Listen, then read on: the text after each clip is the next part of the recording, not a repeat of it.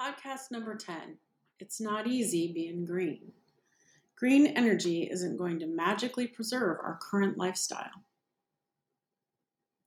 As a follow-up to two previous pieces, first, a review of the landmark environmental warning limits to growth, and second, my take on it called Welcome to the Slowpocalypse, I want to wrestle with green energy as a solution.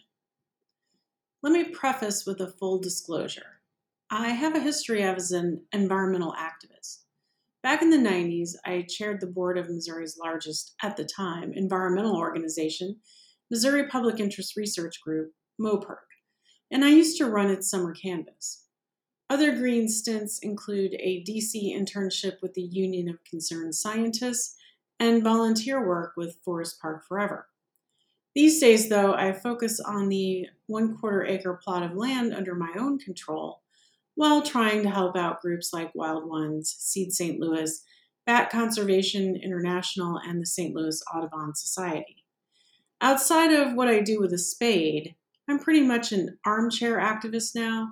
When it comes to green solutions, my heart has always been there.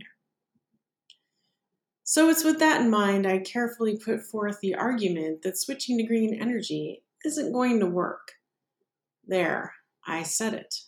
Felt like ripping off a Band-Aid. This is really tough for me, but yeah, despite all my wildest green dreams of solar success and wind farm fantasy, even I have to admit that renewable energy isn't going to let us keep on the way we have. What I mean is, we can't just unplug our current lifestyle from the socket of non-renewable energy and replug it into renewable energy and go merrily on our way like nothing's changed. Solar, wind, and other renewables are not a one-for-one substitute for fossil fuels. If they were, we'd already have transitioned one hundred percent to those sources long ago. But we haven't for several key reasons.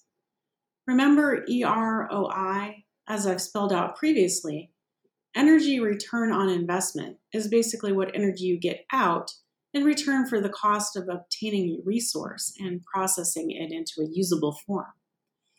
So all the work and cost to pump, refine, and transport oil, for example. Non-renewable energy sources such as oil, coal, and natural gas provide very high E R O I, and that has built our modern age in a way that renewables could not.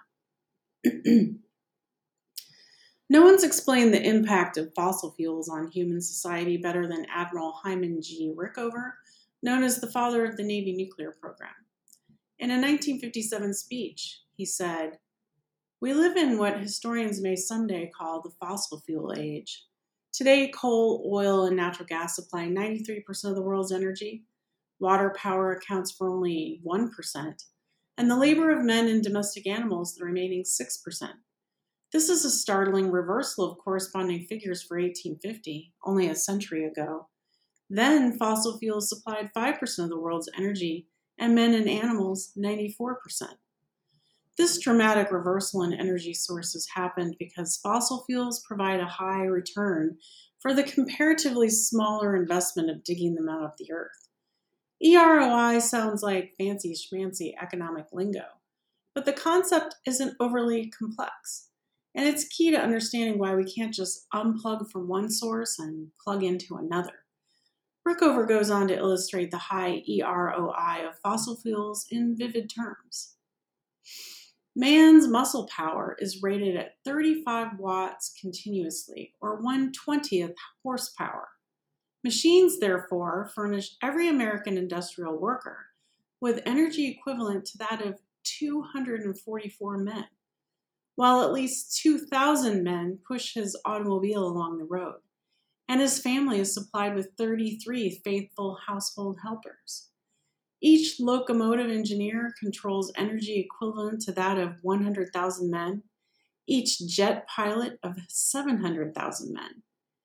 Truly, the humblest American enjoys the services of more slaves than were once owned by the richest nobles and lives better than most ancient kings.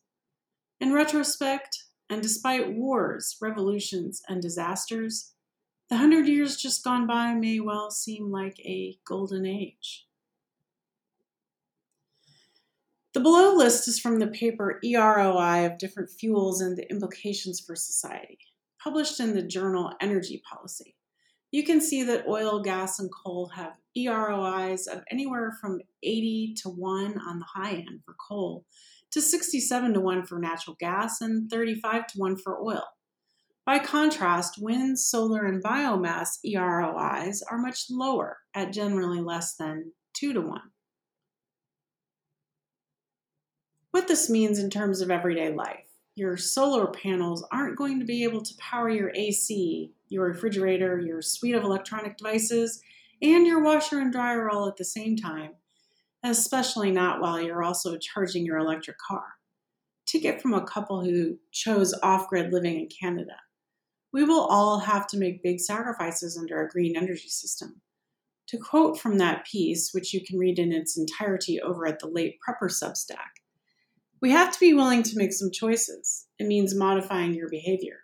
We don't have a fridge. We do have a microwave, but we only use it in the summertime when it's really sunny.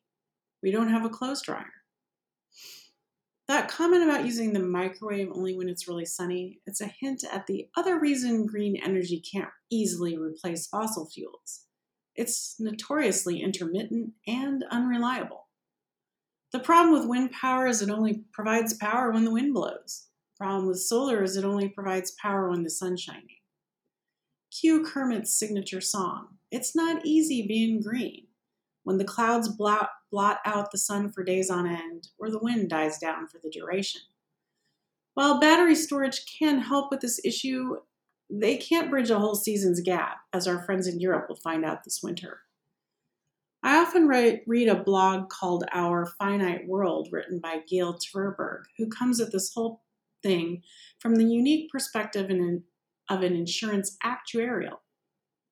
In a recent post, "Ramping up renewables can't provide enough heat energy in winter," she points out that one, wind and solar production both typically drop in winter, two, batteries cannot be scaled to store summer energy through winter, and three, even hydroelectric power cannot fill the gap.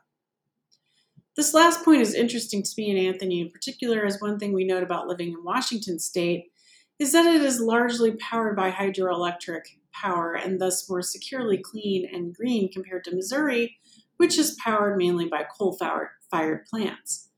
The problem is that opportunities for hydropower have mostly been tapped already, so the likelihood of expanding that resource is low. Much like the off-gridding couple I quoted earlier, Germans are already getting a taste of the drawbacks of a green lifestyle, with limits being po- imposed on when they can shower, or even whether or not they can use hot water, for example. Many have argued that Germany and other E U countries have found themselves in the current predicament because of their shift to green energy. Germany's commitment to green energy might have sounded great, but in practice it has only increased their dependency on oil and gas from Russia. So, am I saying we should just give up on green energy? Of course not.